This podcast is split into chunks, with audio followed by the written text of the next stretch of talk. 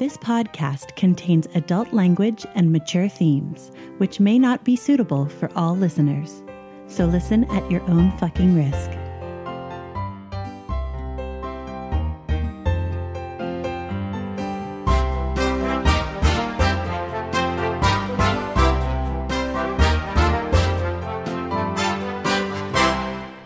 Welcome to Essential N P Cs, the podcast where we sample some of the best and possibly some of the worst tabletop R P Gs. I'm Addie. And I'm Tommy. And you're listening to Series eight, Episode fifteen, Destination Aeralax. We're alive! Yay! We did it! I do get a kick out of the fact that last episode was the episode where people had lung rot, and it just so happened that Addie and I both had basically lung rot as well. um, however, we have fully recovered, our voices have returned to us, and we're ready to start it off with some announcements. Our first announcement is for all of you Shadowrun fans out there. A new Shadowrun book has been released, currently only to P D F, but it will be coming to stores soon. It is called Kill Code, and it features a few chapters written by our very own Addie Gia. Yeah, that's Woo! me. yeah, uh, Addie's name is in the list of writers because she wrote some of those rules. Um, so those of you who like Shadowrun, I definitely recommend checking out Kill Code. It's very good, and all the sections Addie wrote are amazing. You're making me blush. Uh, but seriously, go check it out. It is an advanced Matrix book, so for those of you who have listened to me play Shadowrun, you know I know a thing or two about The Matrix. um, but some of the best parts of the book are actually the Matrix one oh one um, stuff. Go check it out if you love Shadowrun. Um, and even if you're like dubious about The Matrix, I think this might change your mind. So, so you should go take a look. Our second announcement is that Series eight is coming to a close with only five episodes remaining. And because of that, uh, we want to talk just a little bit about the upcoming Series nine. Gasp! Uh, Series nine's cast has been determined. Returning to the G M's chair will be myself. And in the cast of players, we have Addie returning. Hi. Also, Dan, who is Jaxamar in this series. And some of you may also remember from Series two, three, four, and five will be returning to play with us yet again. Um, additionally, a fan favorite, Ryan Covert, will be returning as a player to the podcast. We last saw him as a G M in Series six, and he was a player in Series one, two, four, and five.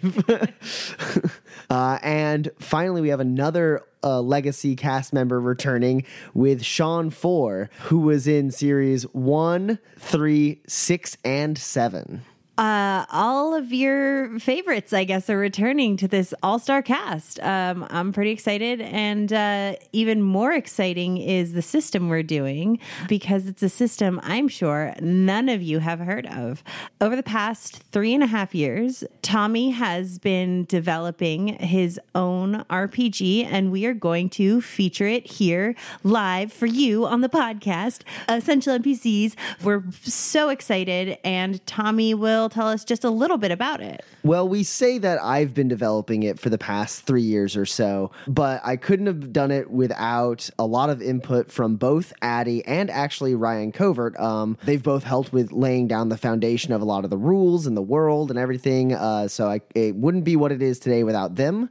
And I also have to give great thanks to my stable of over a dozen playtesters, a lot of which are people who uh, you've heard on the podcast, including both Dan and Sean as two of of my head playtesters. With a lot of support from uh, from everyone in our little circle of friends, we've been able to develop uh, what I think is a really cool sci-fi Western-themed R P G a la Trigun, Borderlands, or Firefly. We'll talk a lot more about the ins and outs of the world and the system uh, closer to Series nine, and obviously a lot in the very first episode of Series nine.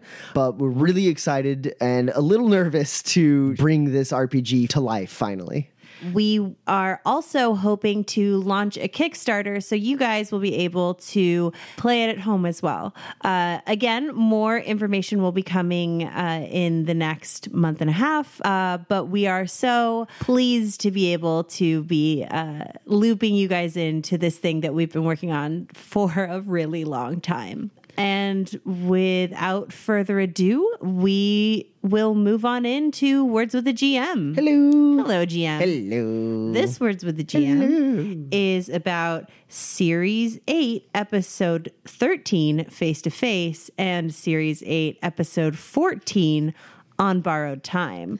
We missed last week's Words with a G M, and we hated not talking to you guys, so you're getting a double dose today. Well, it just so happens both of these episodes share very similar themes. Uh, you have two separate encounters with an Inquisitor uh, who has joined forces with Reaper Squad uh, to come after you guys. Yeah, that's no big.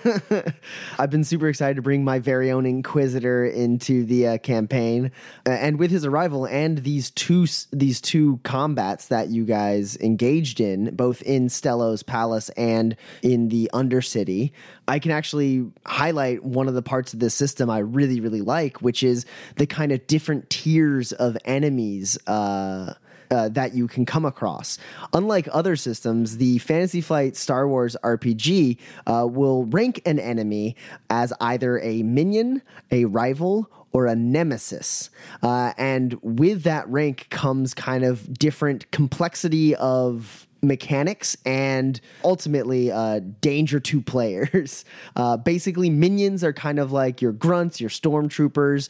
Uh, an interesting thing about them is that they don't have skill ratings. Instead, uh, minions have a couple skills that are highlighted for them that only count as having ratings in them if there's more than one person in that minion squad. So a group of three stormtroopers would have like ranged heavy as a skill, uh, but its rank would only be two because there's three of them. Uh, and then as soon as you manage to kill a couple of them, their their skill actually goes down because they're only as good as how many of, of them clump together and shoot at you. Uh, another thing about minions is that any type of damage damages them, whether you're dealing strain damage to them or wounds to them. Uh, it depletes from their wounds no matter what. And once you've dealt enough wounds to take out one of them, one of them drops and their skills go down and they become a little easier to handle. Uh, and then once you've dealt enough damage to take all of them out, then it's all it's all good. Um, but they do count as one entity for the purposes of uh, initiative and also their damage soak. They only, you know, have the one static damage soak when you shoot at the whole group. The next step up is rivals. Uh, rivals have their own skill ratings. Uh, however, they still take damage no matter what type of damage you're dealing to them. If it's strain or wounds, it just, it just takes from a, a net pool of wounds that they have. Um, but they tend to have some special abilities, maybe one or two that they can use to kind of be a little better, whether it be buffing up, uh, minion squads beneath them, or like having a special type of attack they can use. Uh, and they tend to be just a little bit bigger of a threat than a minion squad uh, without being a, a fully fledged individual challenge for the players. Uh, and that brings us to uh, Nemesis, uh, which is the rank where uh, the N P C is almost like a fully fledged character. Uh, they have their own skill ratings. They have separate tracks for strain damage and wound damage. Uh, and they do tend to have like full uh, full on like talents, like what uh, what the players end up being able to purchase in their talent trees. And they are They are the like big, huge threats. And one of the takeaways from this system that Fantasy Flight has put together that I've carried into other games is kind of the idea of minions. It's always been something I've I've kind of done already a little bit, sometimes clumping a group of baddies uh, into one entity as far as initiative and stuff goes and having them kind of work as one. Um, and I really like the idea that it's like the value of their skills are based on how many of them are together. The more you beat them up, the less effective they become. It really makes it so that you can allow your players to kind of fight insurmountable odds without you having to flesh out individual stat blocks for every single person or thing that is opposing them. Yeah, and um, for some of you who have played Pathfinder, early D and D, and some of the other um, more traditional like fantasy-themed R P Gs, you'll be somewhat familiar with the idea of mooks or minions or grunts or whatever, uh, but they always had their sort of individual tracks and or only had one hit point, uh, depending on how mean your G M was. And what Fantasy Flight has done is really elegant, create like expanding and really tailoring their enemy hierarchy into something that's really not only easy to manipulate, but also really easy to execute, uh, which I think is like the best part of the system, is that you can, as a G M, create a complex encounter without putting a ton of work and effort into it and building out all these things, which I, I really appreciate as a G M in other systems. Yeah, it certainly made these last two encounters uh, both epic and pretty easy for me to prepare. I just really had to focus on Reaper Squad and the Inquisitor, and then just, you know, throw some stats together for normal stormtroopers and then much more scary death troopers. But there were a lot of great moments throughout both of these episodes, and I want to know, what was your favorite moment? So um, these two episodes... Something that I really loved as we were playing, and then again as we were listening, is actually something that happened to me as El'Kiri accidentally, which is that she actually realized some combat potential, which was something that was never supposed to happen. Both with like that just epic moment of like pulling the glass ceiling down, hashtag feminism, and then, and then also uh, the bridge out from under those stormtroopers um, was both satisfying and effective. And I thought that was really great. I had a great time uh, in those moments. Uh, and what about you? What was your favorite part? Uh, well, because it is two episodes we're talking about here, I'll pick two favorite moments. Yes. Uh, the first favorite moment was the excellent use of the constantly talked about Chemco, Chemco quick burning gel or whatever it was. Corchemco? Corchemco. Quick burning gel that Oko has been talking about. It was great to finally see that used, and to u- to see it used in such a great way, just to burn a hole under Rissa Anaro and send her flying. I mean, it was it was a great way to remove her from the combat. It I was, was happy about yeah, it. Yeah, it was excellent. As for the other favorite moment from the following episode, it's definitely the reintroduction of Shamash Bell into the mix. Because if I'm being honest, when he was first introduced into this series, I wasn't expecting Shamash Bell to be as big a character as he has become. But it became pretty apparent to me earlier on, about halfway through the Tarvo arc, that it would be a misservice to the story for me not to reintroduce him uh, and give you guys another chance to interact with him uh, after building up such animosity, after finding out that he was the one who betrayed the Hydean Underground and that he was playing you the moment you showed up on Tarvo. There had to be something more there. And uh, so... Uh, I was really excited. I found a, uh, I found an organic and uh, kind of compelling way to bring him back into the story, to give you like that shock of seeing him in an Imperial officer uniform and and standing next to the Inquisitor. Um, I'm really excited to see where that goes. I'm sure it will all go fine and we'll just be best friends. Well, uh, there's only one way to find out. Uh, we might as well take that as our cue to move on in and listen to Series eight, Episode fifteen, Destination Aeralax. Enjoy.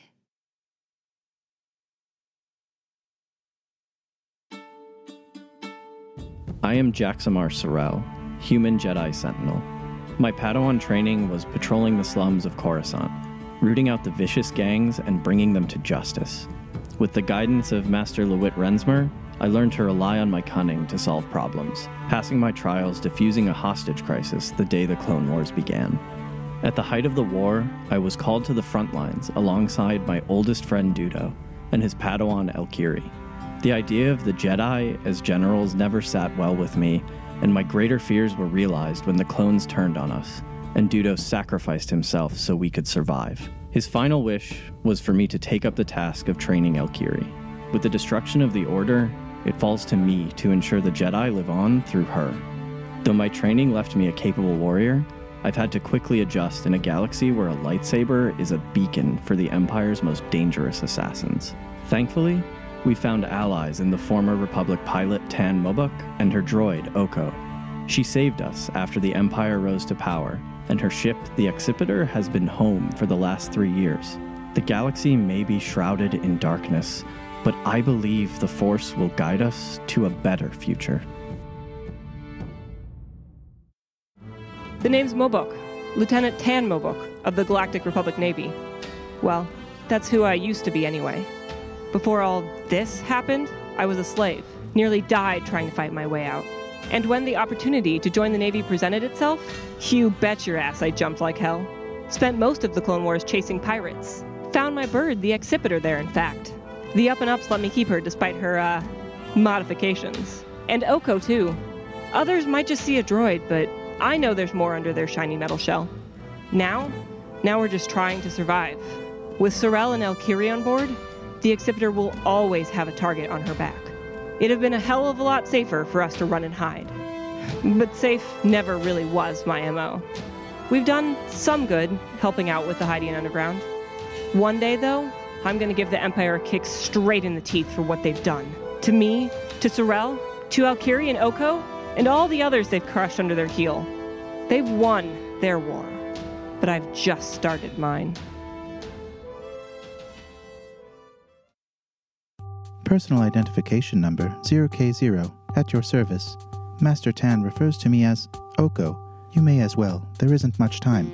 Please lean back, this will take your mind off the pain. I am told my past has been eventful for a droid. I was captured by roving pirates shortly after the start of the Clone Wars. They modified and reprogrammed me to accompany them on raids. My surgical laser was greatly enhanced for combat utility, and I was trained in the manufacture of stimulants and toxins. Please drink this. I witnessed many gruesome sights, but also interacted with all manner of organic life, occasionally even in a non-lethal capacity. Your species is particularly fascinating. So much blood. Upon my recovery, Master Tan allowed me to retain my memory. My years with the Brigands, while regrettable, had instilled in me an appreciation for freedom and autonomy, ideals shared by Master Tan. My unusual modifications, coupled with her impressive piloting abilities, served us well as a Republic emergency extraction team until the clones turned on us and our three Jedi companions. As runners in the Hydean Underground, we do what we can to hide good people from the Empire, but nowhere is safe now. Good news, there is a thirty-eight percent chance that your injuries are non-fatal. Best of luck. El'Kiri Kanti, Padawan Learner. The Force has always been with me, even in the most trying of times, and I am continually surprised by the way the Force guides us all. That it saw fit to match me with Master Jaxamar Sorel, Sentinel, and perhaps the last Jedi Knight. Just like my late master, Dudo Noem, Jaxamar and I are an unlikely pair. I've always been more inclined to talk than to fight, and he has always been the other way around. After we escaped, we turned to Rashala, an old friend of mine from early in the Clone Wars. She helped us hide from the Empire when we were in need, and now, along with her, we formed the Hydean Underground to help save those who are under the thumb of, or worse, enslaved by the Empire. There's no war that can be waged against the Empire. The best we can do is to save those we can and avoid any engagement with the Empire's forces. I must admit, I can sense the apprehension grow in me as we approach every new rescue for the Hydean Underground. But with Master Sorel, Tan, and Oko working beside me, and the Force with us, the Empire will never know we're coming. The last time we left the Accipiter, they were hiding in the workshop of the hutball team known as the Barn Swallows. They were hiding there to avoid uh, any Imperial entanglements while they had their ship repaired.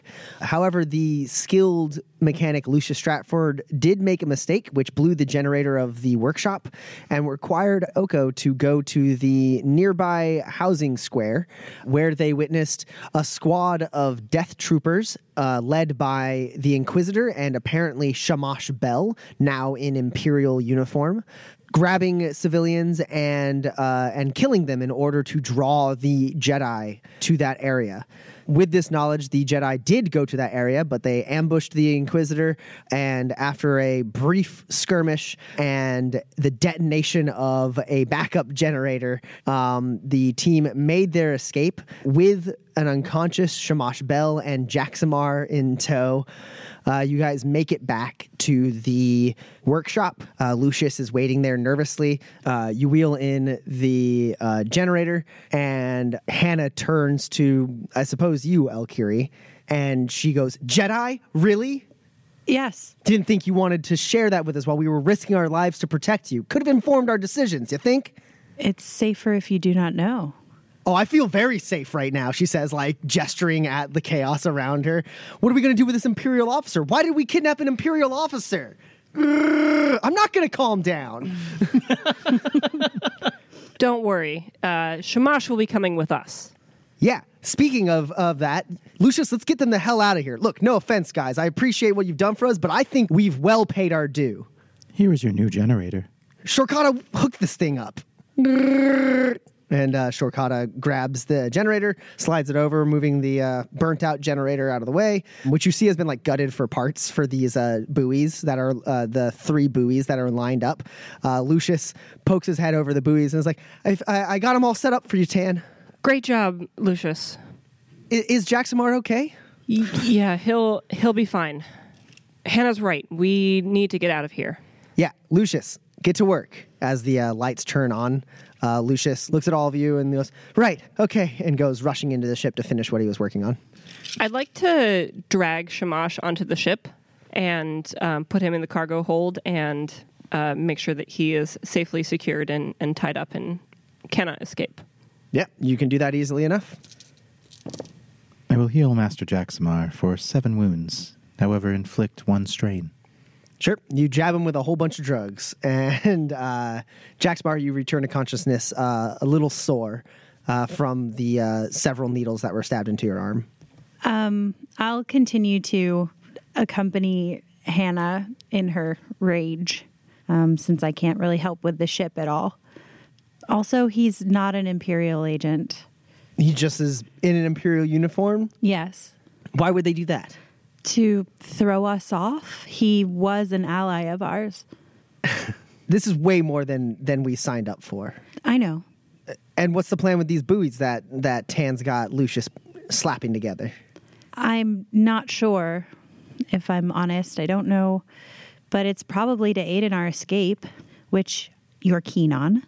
Yeah, I'm all for that. I mean, you guys are great and all, you know, fight the good fight against the Empire and whatnot, but I don't I don't want to have to look over my shoulder for the rest of my life. Well, you shouldn't have to. "Lucius," she shouts up into the uh, Accipiter. Uh, you hear, like, the clanging of tools. "Yeah, what's up?" "What are we doing with these buoys? What do you need me to do? How do we get them out of here faster?" And then Shorkata's like... and, uh... she looks at him, like, raising an eyebrow, like, we're, what, we're we're just going to, like, shoot these up the vents? Yeah, that was kind of my plan. All right. Shorkata, you stay here. I'm going to, uh, I'll strap these onto the bike and get them far away from the workshop. Put them on a remote, and we'll send them up when you guys are ready. Shorkata, keep an eye on them. And uh, she goes up to her bike, looks at it for a second, looks at Tan, and says, "I said not a scratch!" Technically, it's a dent. Uh, she rubs her rubs her head and is like, you can, it'll buff right out. Whatever. I can deal with this later. And she uh, magnetizes the buoys to the back of the bike, hops on it, and uh, goes speeding out of the workshop. I will um, take a, a look at the buoys and the, the tracker, and I'm going to go back on the ship, and I want to pat Shamash down and see if he has, like, a comlink or anything electronic on him, anything that could be another tracker, essentially. Sure. You're not going to have to roll for it. Uh, you pat him down. He's literally just wearing an Imperial officer uniform. He has nothing else on him. The one other thing he had was a blaster, which is still in the square, probably scrapped from the explosion. Um, what you also notice patting him down is there's actually no ins- uh, r- insignia of rank on this uniform. It's like a completely uh, blank Imperial officer uniform. Uh, waking up and finding myself without my lightsabers, I will use Seek to find them.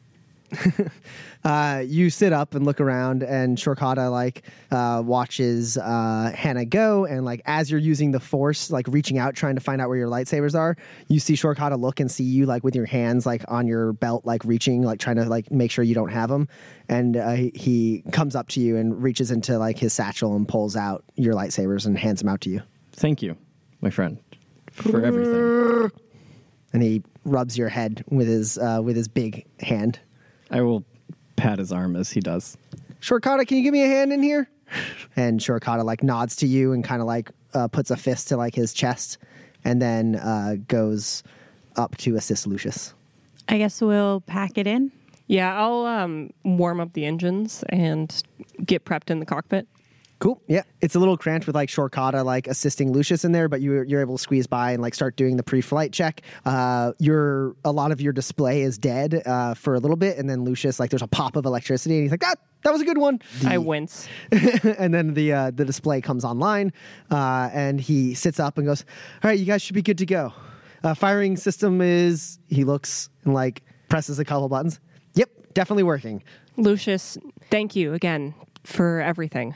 Uh, th- thank you. I mean, I know Hannah's mad and everything, but we do appreciate you guys helping us out. And uh, she's just trying to protect us. She's she's not really mad at you guys, just uh, scared, I think. Well, she's she's right in, in trying to make sure you're safe.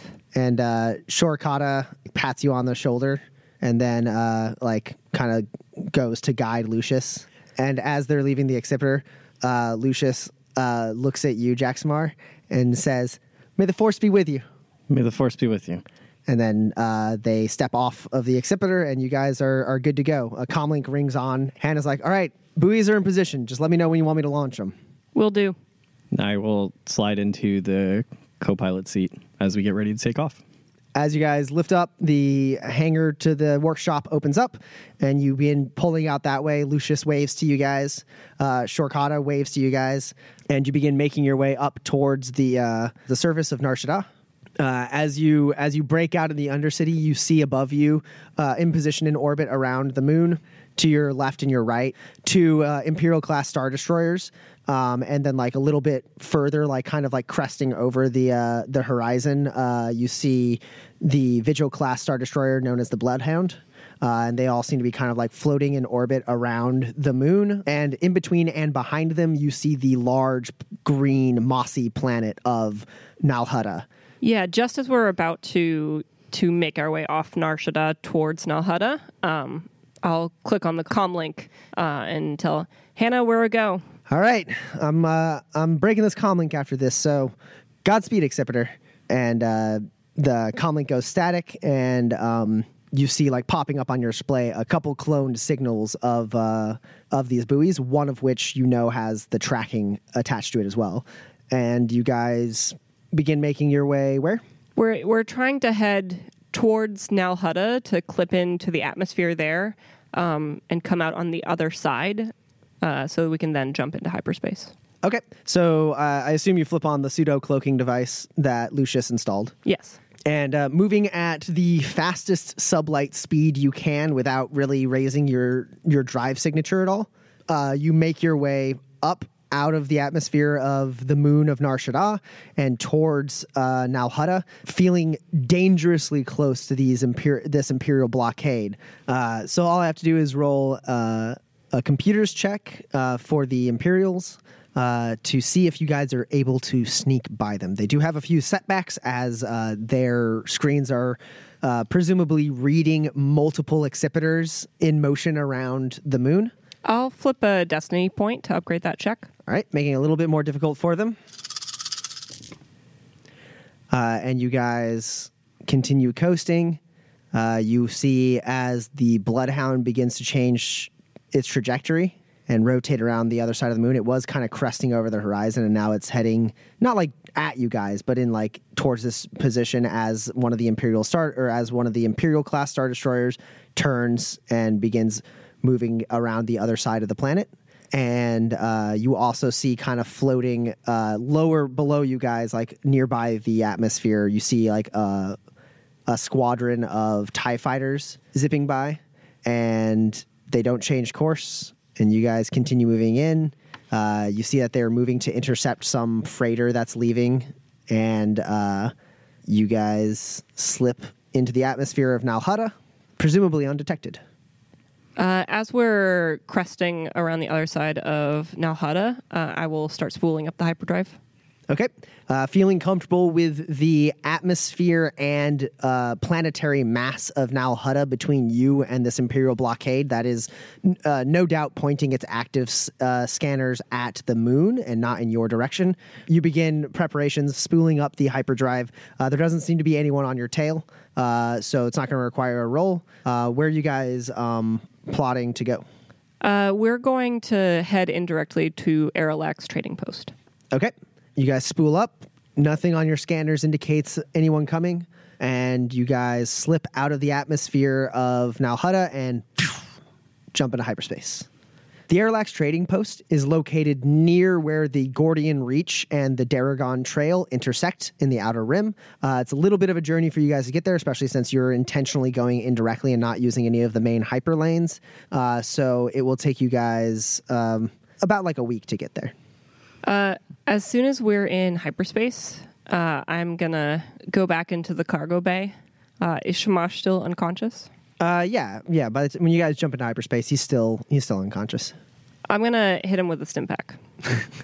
uh, he snaps awake, struggles against his restraints a little bit.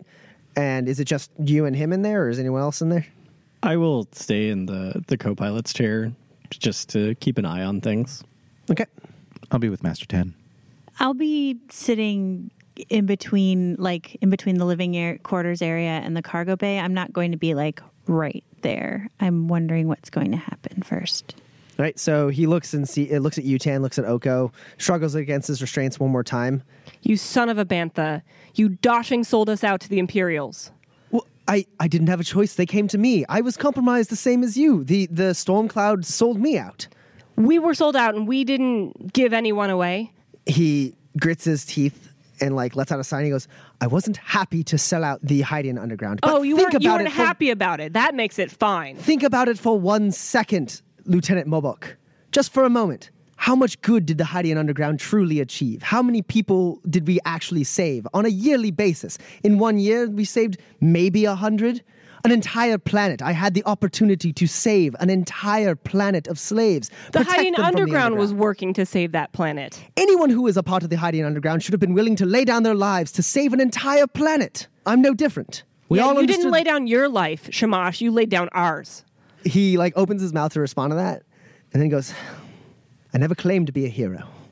You're going to tell us everything that you know.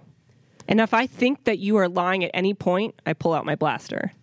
It is not going to end well for you. I know they came for me after Tarvo. They were able to find me. They must have had a tracker on my ship or something. They cornered me and imprisoned me. I did not know what for, or to what purpose, and I continued to not know until that thing with the red lightsaber approached my cell and began to sift around in my thoughts. Just trying to figure out what else I might know about any of you. It wasn't anything I hadn't already told them, so I thought they were done with me. I was just waiting to be executed.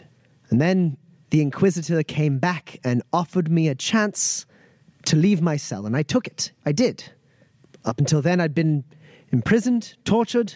I saw an opportunity to perhaps make my escape. And then I ran into the rest of you. But before that, I heard that Reaper Squad was being disciplined by Admiral Kenton. Admiral Kenton is tired of Reaper Squad's grudge with you. They've depleted too many resources just to avenge their fallen comrade. And so, after Nar Shaddaa, should they not capture you, which he, like, looks around hearing the humming of, like, the hyperdrive, I assume they haven't, then Admiral Kenton is going to pull the support of the seventy-seventh Task Force from Reaper Squad. They're on their own. They're simply still in the chase because of the Inquisitor, which is someone you should very much fear. He doesn't need a tracking device to find you. He can feel you through the through the force. Wherever you go, you can't hide from him. Well, then maybe it's time we stop hiding. What, fight him? Look, I know you may have escaped just barely there. You managed to surprise him with whatever that explosion was. But that's because he underestimated you. He's not the, the type of person to make the same mistake twice. What else can you tell us about the Inquisitor? Besides the fact that he haunts my dreams every time I shut my eyes, well, I don't know. I don't know where they come from. They have no rank, but the Imperial officers bend to their will. I know they serve the Empire in some in some capacity, perhaps even directly. He t- goes on and on about his masters. I don't know what that is. I mean, he's obviously a Jedi, but some twisted form of a Jedi. I I've, I don't I don't know. I've never seen a Jedi with such malice and cruelty. He looks around and he goes, "If you want my advice, Lieutenant, you get rid of the Jedi you are harboring here on your ship. From then on, you can be safe. The the Empire, the Inquisitor, he only cares about the two of them. You have a chance to escape. Wherever you're going, leave them there and continue on." I'm not you, Shamash, and I didn't ask for your advice. Well, now what? What do we do from here? You airlock me? Now, the Jedi check and see if you just lied to us again. Uh, you said you were listening in, right, El'Kiri? Yes. Uh, you can roll an opposed discipline check, formidable difficulty with three challenge dice. Uh, however, you have a decent amount of uh, information to corroborate this against, and uh, you've learned to really analyze what Shamash Bell says, uh, so you can get two boosts. Uh, I downgrade the difficulty of the check twice. Okay. Because I am nobody's fool. All right. Uh, that's one success and one advantage. Okay. You can tell that he is terrified and doesn't see any benefit in lying at this point. And so he is telling the truth. I will look up to where El'Kiri is at the top of the ladder. Shamash looks up, noticing you for the uh, cu- as you come out of the like shadows there, El'Kiri. He's not lying. He's a coward. And I have a call to make. Yes, I believe you do.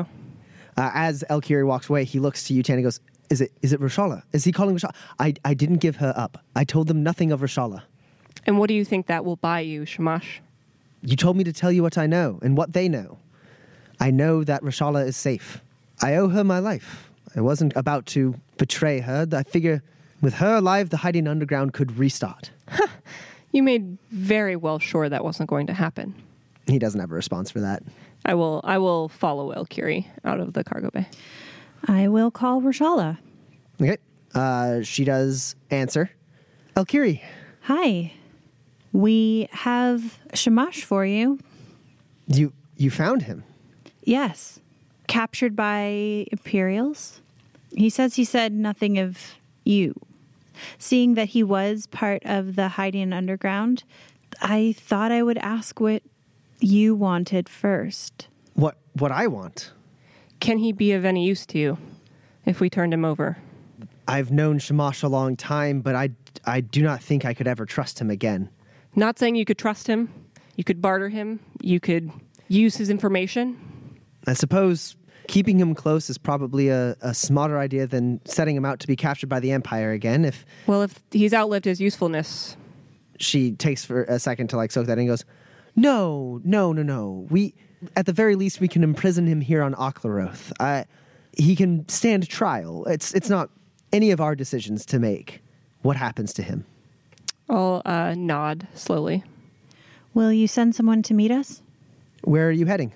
We're heading toward Aeralax, but I'd like to meet not where we're going, just in case.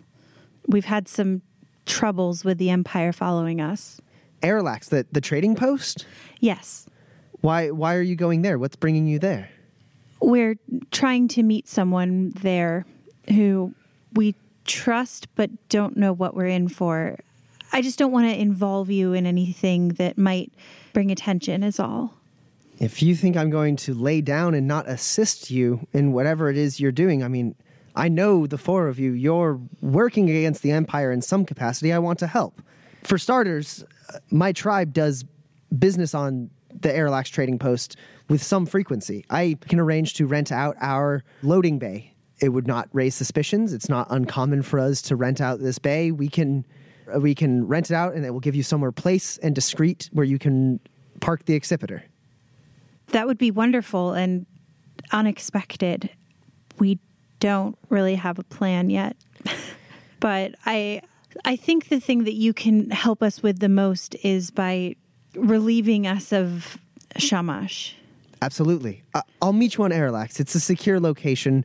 There's, and it won't draw any attention. Two ships meeting out in, in space might get picked up on a scanner. Coming in and out of a busy trading post, we have a little bit of a better chance. I can take Shamash there. Rashala, there's something you should know.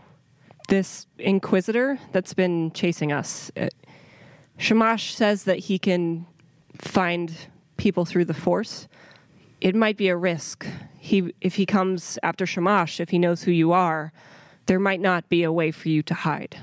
She sits there for a second. This is the first she's heard of, of an Inquisitor being after you guys. Uh, she sits there and thinks about this for a second, goes, an an Inquisitor?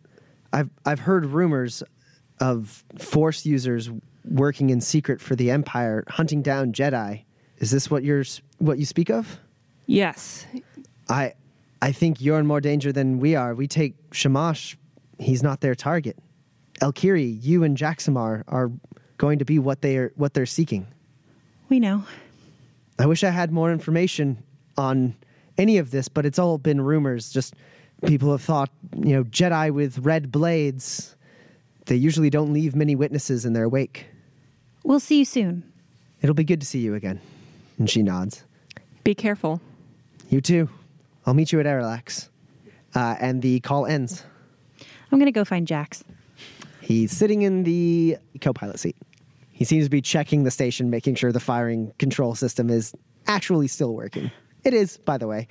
uh, I'm going to hit the button to close the door. Okay. Shh. Should we leave Tan and Oko? I don't think we could if we wanted to. I understand your fear, El'Kiri.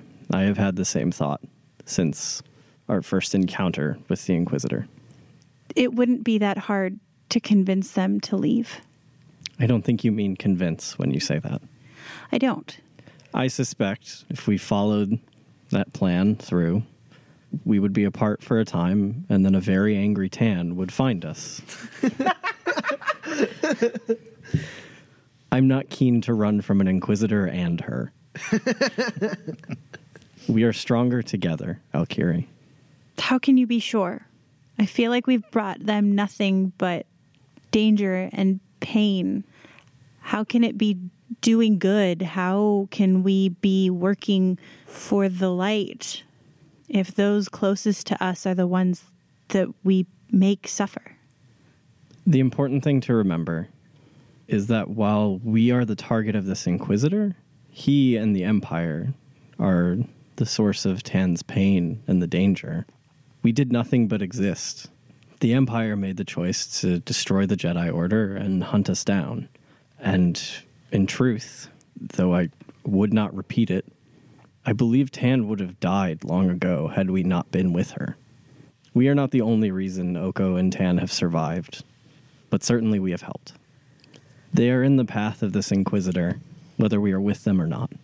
But isn't that the point? Couldn't we draw the Inquisitor and Reaper Squad and... The Inquisitor, maybe. Reaper Squad, I doubt it. They're not here for us, specifically. They're here for us as part of the crew of the Accipiter. And if that changes? I don't know. We must trust that the Force will guide us to the right decision. Thank you, Jaxamar. Of course, El'Kiri. I hit the button on the door and, and leave pretty quickly. I'm going to um, head out after the call with Rashala and go back down into the cargo bay and into the med bay. Uh, and I will open up the drawer with the long side in it and see the, the two vials that are left and kind of let out a, a sigh and uh, take one of them and, and close the drawer and stick it in my pocket. Uh, and as I head back out through the cargo bay, uh, I will turn to Shamash and say, "You're a very lucky man, Bell, but luck runs out." And then I will go back to my quarters. As Tan leaves, Oko, Shamash turns to you. So she's not going to kill me then? She might. Suppose I deserve it if it comes my way. Would you like something to take your mind off it? He raises an eyebrow and goes, "You are a curious droid." Uh, but he does not take you up on your offer. Anyone else getting into anything in the time it takes to get to the Aeralax Trading Post? I'm going to meditate with the holocron, I think, quite a bit uh, trying to figure out where it is the Force is leading us. Okay, so you talked to Grundello Fug? Yes. Okay, uh, first, it does require both you and Jaxamar to open to open the holocron, just because it seems by design to require two Jedi to open it. I'll try to open it by myself for a little while, and when it won't open, I will ask Jax to help me. I do. Yeah, it happens instantly as soon as you both sit down. Whatever. uh, it opens up, and the uh, the hologram image of uh, Grundello Fug appears before you. He looks up at the two of you. Hello. How may I be of assistance? Have you had time to assimilate the information that you found? From the information broker's data core? Yes. Yes, I have a, I, I have all the data available. What is it you seek? We are currently on our way to Aeralax Station to search for Argos Lodge, but that's all the information we have. Is there any more that um, seems pertinent to our current course of action? Uh, well, the Aeralax Trading Post uh, is built around a minuscule moon. It orbits an uninhabited planet that is covered in a large black sea. The substance of this planet is quite fascinating, in fact. It's called Aeralaxian ichor. It's a carnivorous ooze. Covers every inch of the surface of the planet, uh, and the sea's depth is fully unknown. If you're going to the uh, to the Aeralax Trading Post, you will no doubt encounter the fanatics known as the Aeralaxian Church. They believe Aeralaxian ichor is the blood of a sleeping god. They feed it their dead, hoping to eventually restore it and bring about what they refer to as an age of darkness. Though what you've told me thus far, it feels like someone beat them to the punch. To my knowledge, Argos Lodge has uh, has no affiliations with the uh, with the Aeralaxian Church, which is probably for the best. They do uh, run things, though subtly from afar. They were the first to inhabit the moon of Aeralax. Argos Lodge's cantina is called the Longhorn Cantina. It's on the lower levels of the Aeralax Trading Post, right on the surface of the moon. There's no further data as far as Lesher Diggs or Argos Lodge is concerned, Ar- uh, besides the fact that Argos Lodge is an accomplished bounty hunter with a long reputation. Many people were surprised by his sudden and unexpected retirement, though that shouldn't imply that he is any less deadly. I assume you'll want to approach with caution. Uh, however, that is merely the uh, merely a fraction of the data I was able to uh, to get. This Chago Amadan uh, uh, lived up to his reputation as a well-connected and informed information broker. I may I may have yet more information you would desire. I just simply need to know where to look. We find ourselves pursued by Reaper Squad, no longer supported by the seventy-seventh Task Force of the Empire. Additionally, they have a dark Jedi with them, an Inquisitor.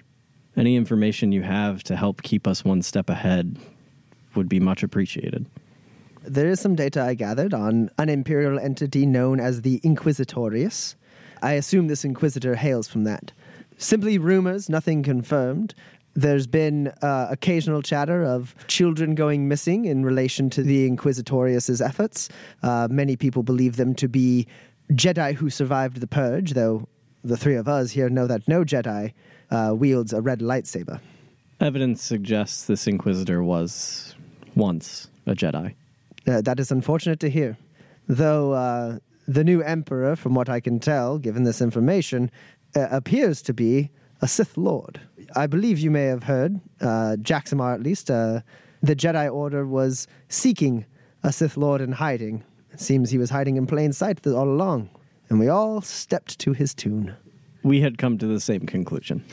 Perhaps once the once we're done uh, seeking the eyes in the uh, in the darkness that I foresaw, perhaps we can see what we can do to assist the galaxy against the reign of the Sith. Can you think of anything we can use against this Reaper Squad? They have a vendetta against us. I don't believe they will stop. If you've encountered them, I'm not sure there's much more I, I have. The Chago Amadan has no dirt on them or or anything super, uh, anything completely specific. Simply just uh, information about their exploits and their capabilities, which I'm afraid you may already be aware of. Thank you for your help, Master Fug. Would you mind talking to me for a while about what, just the things that you've learned? I have a friend who uses information to help me on occasion, and sometimes I like to supply him back. Another information broker. Chago has many friends, connections, and uh, enemies in the information business. This is um, Pep Dantor. He sits there for a second, like, looking like he's thinking, but, you know, he is a holographic interface with uh, with this device, and he's, you know, going through the data. Mm-hmm. Pep Dantor, you say? There is a significant amount of information revolving around a man, man named Pep Dantor. Apparently, him and Chago Amadan were not friends. That's not surprising. Uh, in fact, they have a little bit of a rivalry.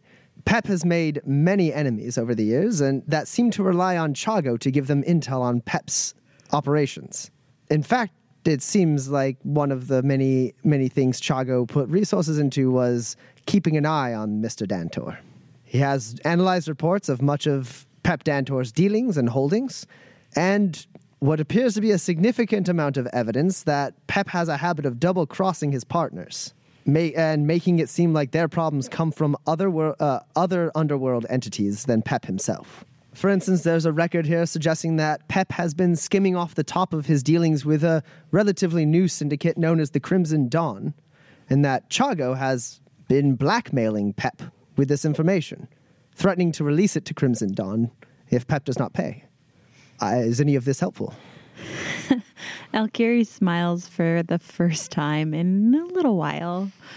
Yes, that is immensely useful, Master Fug. Thank you. I'm glad to be of service. Excuse me, I have a call to make. So I will call Pep. He uh, he answers, uh, his handsome uh, uh, face lighting up in the usual smarmy smile that you that you've seen uh, him sport w- during all of his dealings. He uh, says, "El'Kiri, darling, I'm sorry to hear about your troubles on Nar Shaddaa. I assume you're calling me for some help." He looks like too happy at the idea. Actually, Pep, I'm calling to help you. Oh, I do love surprises. What do you have for me? A gift of sorts. Uh, it's come to my attention that Chago Amadan has been a small thorn in your side for a little while. I do hate that man, yes. Well, it seems that uh, somehow his entire memory core was erased, but not before it was copied. He like was like about to like laugh when you like, you know, happily when you said that, and then like he like kind of sits there like mouth like a little open like, ah, I see, and you just so happen to have such a copy? I do. Would you like it? I believe I very much would. So what do you need in exchange? It's always something with you. I suppose I could do you a favor here or there to, to pay for this information, as helpful as it is to me.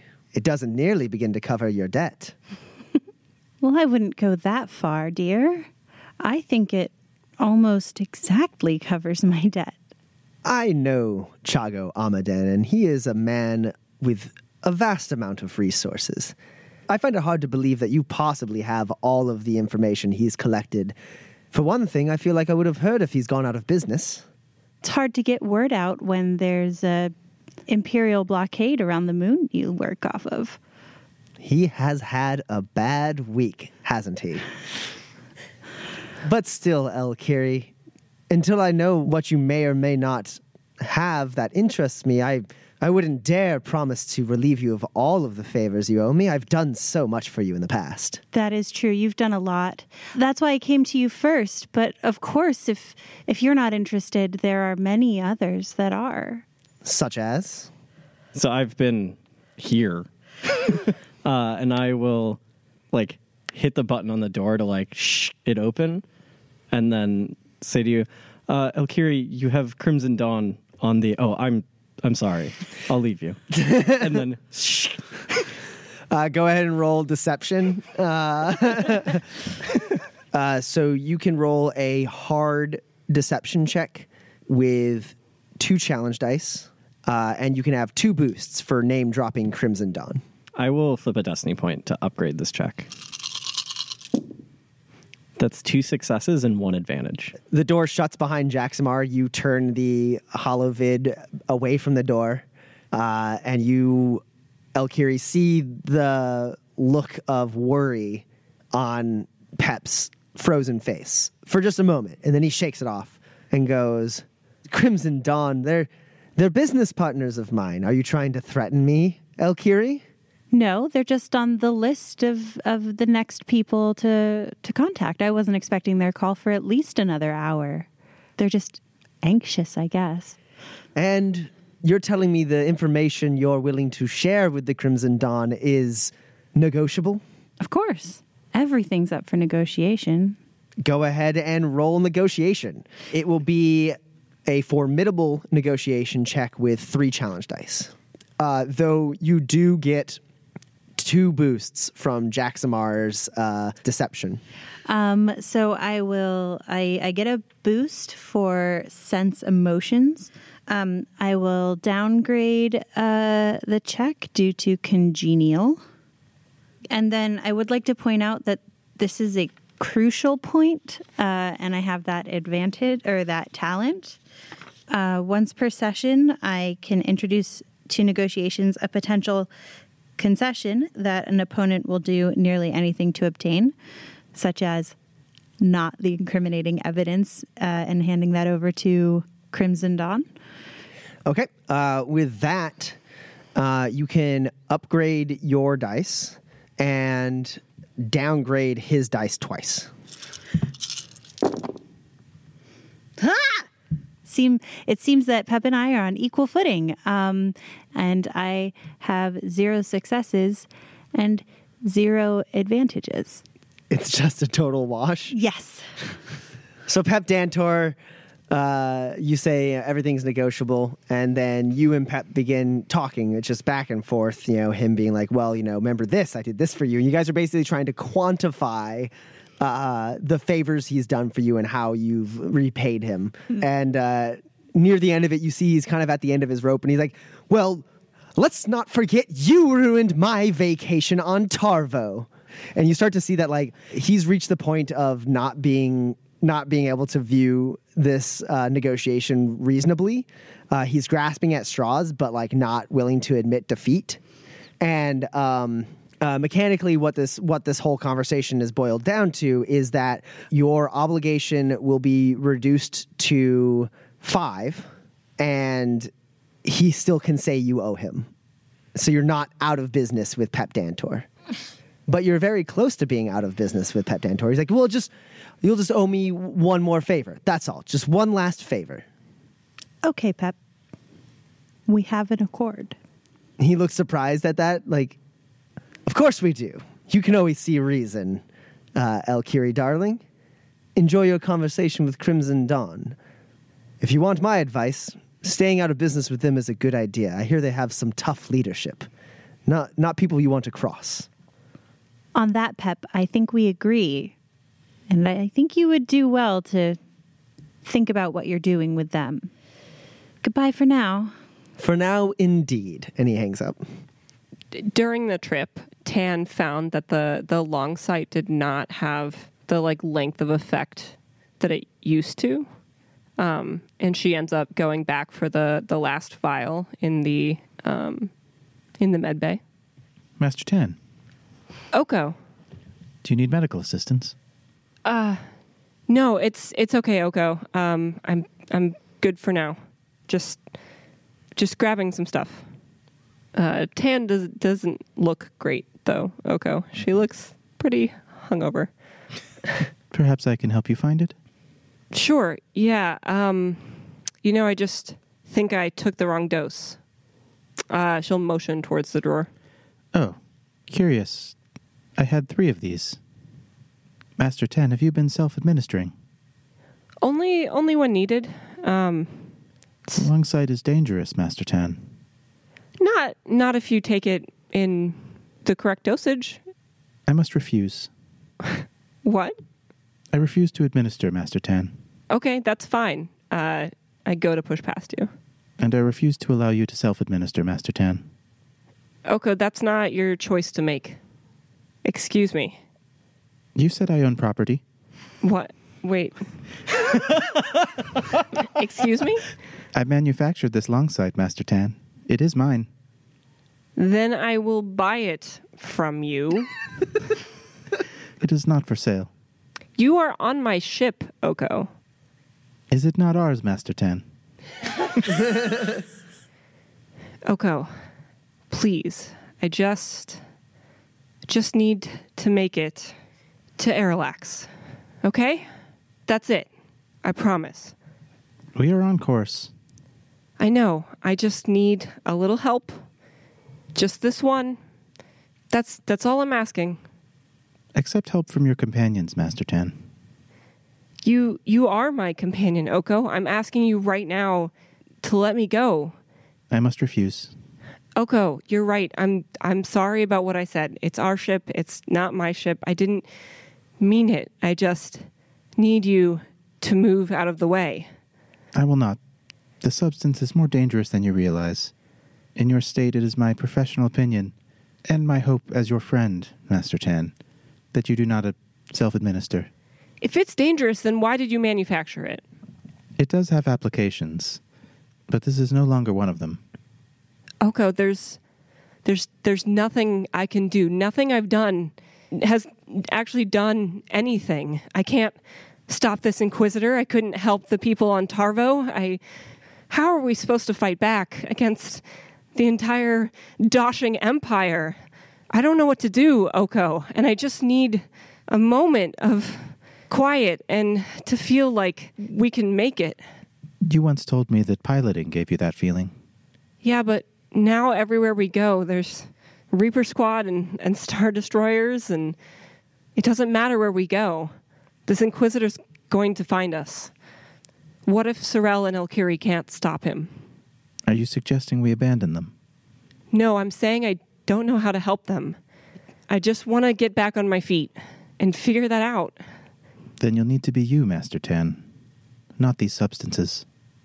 Since you've started self-administering, your actions have put the crew in jeopardy more, such as the assassination that was against Jaxamar's wishes, against the plan. I don't have to do what Sorel tells me to just because he says so. It is not just Sorel. We all agreed, Master Tan. Don't you think I know, Oko? I think you do, and I think it is important that you do not use long sight to forget it. Sometimes forgetting is better. Then why did you allow me to retain my memory after my time with the Brigands, with the Umbra Fleet? We learn from our mistakes, Master Tan, and we can only do that if we remember them. Now please, get out of my medical bay. Tan will take another look at Oko, and then she'll nod, and she'll slowly make her way back to her quarters. Anyone who uh, is spending the next few days poking around the information that the da- uh, that the holocron has on it now gains two ranks in the Knowledge Underworld skill, and one rank in any other knowledge skill of their choice. And eventually, you guys get the alert that you're going to drop out of hyperspace. Tan, I assume you get back in the cockpit. Uh, you're feeling a little bit under the weather uh, as you are going through just a little bit of withdrawal. Hands are shaking. Yeah. Uh, so you're going to have a setback uh, for a little while longer um, as you're feeling kind of faint. Your hands are shaking a little bit. Uh, you have a, a pretty splitting headache. And you guys pop out of hyperspace. And before you, you see uh, the large black writhing sea-covered planet with a little glowing moon in orbit around it. Uh, if as you approach the Aeralax Trading Post, uh, you would think it was just a space station if you didn't know it was built around a very, very small moon. Uh, you guys approach following the coordinates given to you by uh, Rashala uh, to the private docking bay of the Oklorothian Tigruta.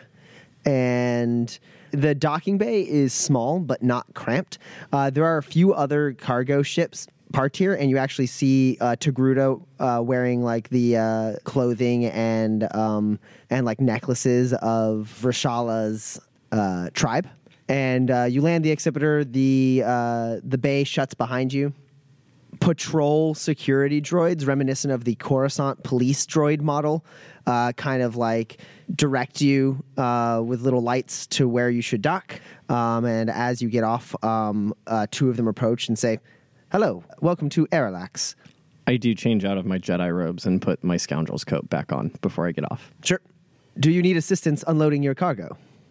Yes, we have some garbage we'd like to unload. Of course, let us be of assistance. And uh, they follow you up. I motion kind of lazily towards uh, Shamash, and I said, don't worry, he's not fragile. Shamash is no longer dressed in the Imperial uniform. He's dressed in um, some other clothes that, that we gave to him. Sure. Uh, so they look at this prisoner, look at you, look at each other, uh, and they go, and where are we escorting your prisoner, bounty hunter? Uh, he's bound for Rashala. Right this way. Excuse me, sir. And they like kind of grab him. He's like, ah! And they like raise him up and like start walking out with him. Uh, and as you guys exit the Accipiter, you uh, see uh, Rashala like setting down a crate and rushing towards you guys. Uh, a smile on her face. Um, uh, she has red skin, white face markings, and purple designs on her montrails. Uh, and she rushes up, kind of hiking up her uh, her dress as she does. And she goes, El'Kiri! And she gives you a hug and a kiss on either side of your cheeks. I hug her back. Uh, Jaxamar, Tan, Oko, I'm so happy to see all of you here safely. And she glances over to, her, to, the, two, to the two police droids holding Shamash. And she goes, take him to my ship. And like he opens his mouth to say something, and one of the security droids is like, quiet. And like kind of like squeezes his arms, like, ah. And then like they carry him away towards one of the cargo ships. He shouldn't give you much trouble. He is under the influence of a diluted neuroparalytic. I appreciate that. I'm, I am glad to see all four of you here safely. Is there is there anything I can do to help you while you're here? Uh, it's going to take us some time to unload our cargo, and some uh, uh, some of the clan will be staying here for the better part of a week. Uh, we have the docking bay rented out for that duration. I hope it's enough time. That should be plenty, Rashala. Thank you again for your help. Anything I can do. You can make sure that it's a fair trial. Absolutely. Are Are you leaving straight away? It wasn't necessarily my intention. I, I can, if that's what needs to be done, if I need to get Shamash out of here that quickly. I could also send him with some of my some of my guard. I I just want to be of service, and you've been playing it pretty close to the vest, what you're doing here. Just for a little while longer, but I wanted to make sure we got the chance to catch up, if possible. So I think we'll be heading straight away to our contact, and when we return, I hope to catch up. Uh, yes, of course. I'll be here. Jaxamar, uh, I'm sorry to hear about Stella. Thank you. It is truly the galaxy's loss. She gives you a hug, Jaxamar, uh, and then uh, pulls back and says, before you go, I do have news.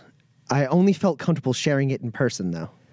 And she kind of like actually looks around and like ushers you like a little bit more underneath the Accipiter, like so that there's no uh, no way any of even the security droids could hear as she speaks. And she goes, there's a glimmer of hope in the galaxy. I was recently approached by a member of the Imperial Senate. He asked that I keep his identity secret, but he has been working against the Empire since day one. He knows of the Hydean Underground. He says there are others, small groups of people who de- who defy the Empire. He's working to support them in whatever way he can, so that eventually we can form a fully fledged rebellion. After the capture of the Storm Cloud, you four are all that's left of the Hydean Underground. He wants to work with you. Once you're done doing whatever it is you're doing, I can arrange a meeting. This is our first chance to enact actual change since the proclamation of the new order. It won't be easy. It will probably be years down the line. But I, for one, am tired of simply uh, stemming a fraction of the evil in the galaxy. What do you four say? I cannot speak for everyone, but my answer is yes. Of course. There's, there's no other answer. El'Kiri nods. Of course. She looks to you, Oko. Yes. All right. Again, if there's any help you need in whatever mission you've undertaken here, reach out to me. And once it's done and you're in the clear, uh, I'll connect you with this senator. And then, as if trying to decide whether or not to share something, she like hesitates, looks around again, and then says, like looking at El'Kiri and Jaxamar specifically, and says, he says that you may not be the last Jedi in the galaxy. I don't have a response for that. Well, that would be good news indeed. Um, but perhaps one thing at a time. Yes. I'm sure he'll have more uh, more information than I can give. Please, contact me if you need anything while you're here. Good luck. And uh, she turns uh, and goes to assist uh, other members of her tribe in unloading their ships. We head to the Longhorn Cantina. On the way there, I'll pull Oko aside. Oko, could I get some stims? I've got a splitting headache. Certainly, Master Tan. Though we are going to a bar and I would not mix these with alcohol. Right. Of course not. I hand over a stim. Yeah, uh, he stabs you with a needle and you uh, are um, relieved of the effects of your withdrawal uh, for some time. Uh, you guys make your way down towards the uh, the base of Aeralax Trading Post. It's cramped, much like many other trading posts. Uh, narrow streets and alleyways connecting all the all the thoroughfares. But what is strange about it is, while it is cramped and a little ramshackle, uh, it's very clean, at least by the standards of like most Outer Rim trading posts. There's not a bunch of junk anywhere. While the streets don't look like they're like thoroughly like scrubbed, they're definitely clear. Uh, and the presence of the Aeralaxian Church is subtle but noticeable. Uh, there are posters over all of the waste bins reminding the denizens of the station to keep the streets clean. There uh, there are posters that say, find solace in the embrace of the many-armed god. Go uh, uh, visit an Aeralaxian Church near you. Uh, members of the cult seem to wear uh, dark green le- green lensed gas masks and purple robes. And... Uh, Very like nearby the docking area where you are, you see advertisements for Aeralaxian homes for the elderly, uh, which actually, now that you think about it, you guys, uh, at least some of you have uh, heard regarded as some of the best ass- assisted care centers in the galaxy, let alone the Outer Rim. Uh, you make your way down to the lower level, which uh, is just as clean as the upper levels. It doesn't seem like there's much difference in cleanliness uh, at any point of the station. And you follow Grundello Fug's uh, directions to where the Longhorn Cantina is. It is nearby an open circular area where several streets intersect. Uh, and in that circular area, which you can actually tell is uh, is the ground of this moon. It's not paved over. Uh, there is a stone well in the center. And as you guys uh, get a little closer, you see like undulating around uh, uh, several feet below the rim of this well, there is that black Aeralaxian ichor. And as you guys kind of like peek down that and ma- and on your way over, um, you hear a familiar voice cry out from the other side of this square. Well, slap me upside the head and call me a nerf herder. What are you four doing here? And you turn around and you see the healthy form of none other than Sucra Esto. Ah! Mm. Arms on his hips, kind of smile, uh, smiling a wide uh, smile, a brighter smile than you'd seen him during the entire time uh, he was on your ship. Uh, he's dragging behind him uh, kind of, for lack of a better term, wagon of, like, parts. Uh, and he uh, sets it down and, and rushes up to give whoever's closest to him a hug. Tan is going in for that hug immediately. uh, he hugs you, you know, pulls back and is like, it's great to see you. What? How did you get here? I took a shuttle. Aeralax Station is one of the best places in the galaxy to pick up reasonably priced thrust coils. So I come here. For, I'm sent here from time to time to buy in bulk for my company. What are the four of you doing here? He looks a little more pointedly at you guys. Should I be worried? You m- might want to make it a short trip. Is there anything I can do to help? I, I know Aeralax. I've been here more than a few times. We're headed to meet someone at the Longhorn Cantina. Do you know anything about the area around it? A lay of the land would be helpful. Um, yeah, I mean, this is uh, a recreational district. Uh, bars, restaurants, cantinas, uh, hotels. I'm not staying on this level, but I have before in the past.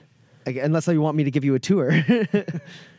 Garen, it is great to see you again. But as Tan said, I would finish your business on this station as quickly as possible. I wouldn't want to put you in any more danger than you've already been through. It's really good to see that you're okay. He looks around as if he wants to argue with you guys, but then he like kind of looks down and like deflates just a little bit, and then like looks up and goes, I'm glad to see the four of you are still going as well. I feel safer because of it. But I understand. You know us, practically indestructible. This is my comm info. If, if you guys think of anything, if you if you need somewhere to lay low, for instance, I I have room in my hotel, and I'm I'll be there, I suppose, packing my things. Uh, he gives all of you a hug again. Uh, as he pulls me in for the hug, I will hug him tightly and whisper, "May the force be with you, friend." Uh, he nods, pats you on the back, steps back, lets out like a, a sigh and a smile, like it was really refreshing to like see the four of you, and then he picks up his uh, his wagon and begins on his way.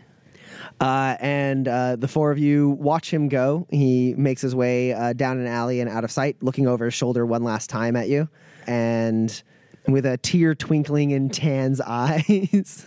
She, like, turns away so no one can see and wipes it away. Uh, you turn back towards uh, the street you know to house the Longhorn Cantina, and you make your way in that direction. And that's where we'll end our session.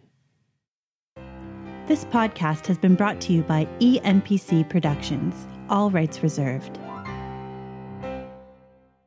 This podcast is not affiliated with, endorsed, or specifically approved by the Walt Disney Company, Lucasfilm Limited, their subsidiaries, or sister companies, or any Star Wars license holder, and is intended for entertainment and informational purposes only.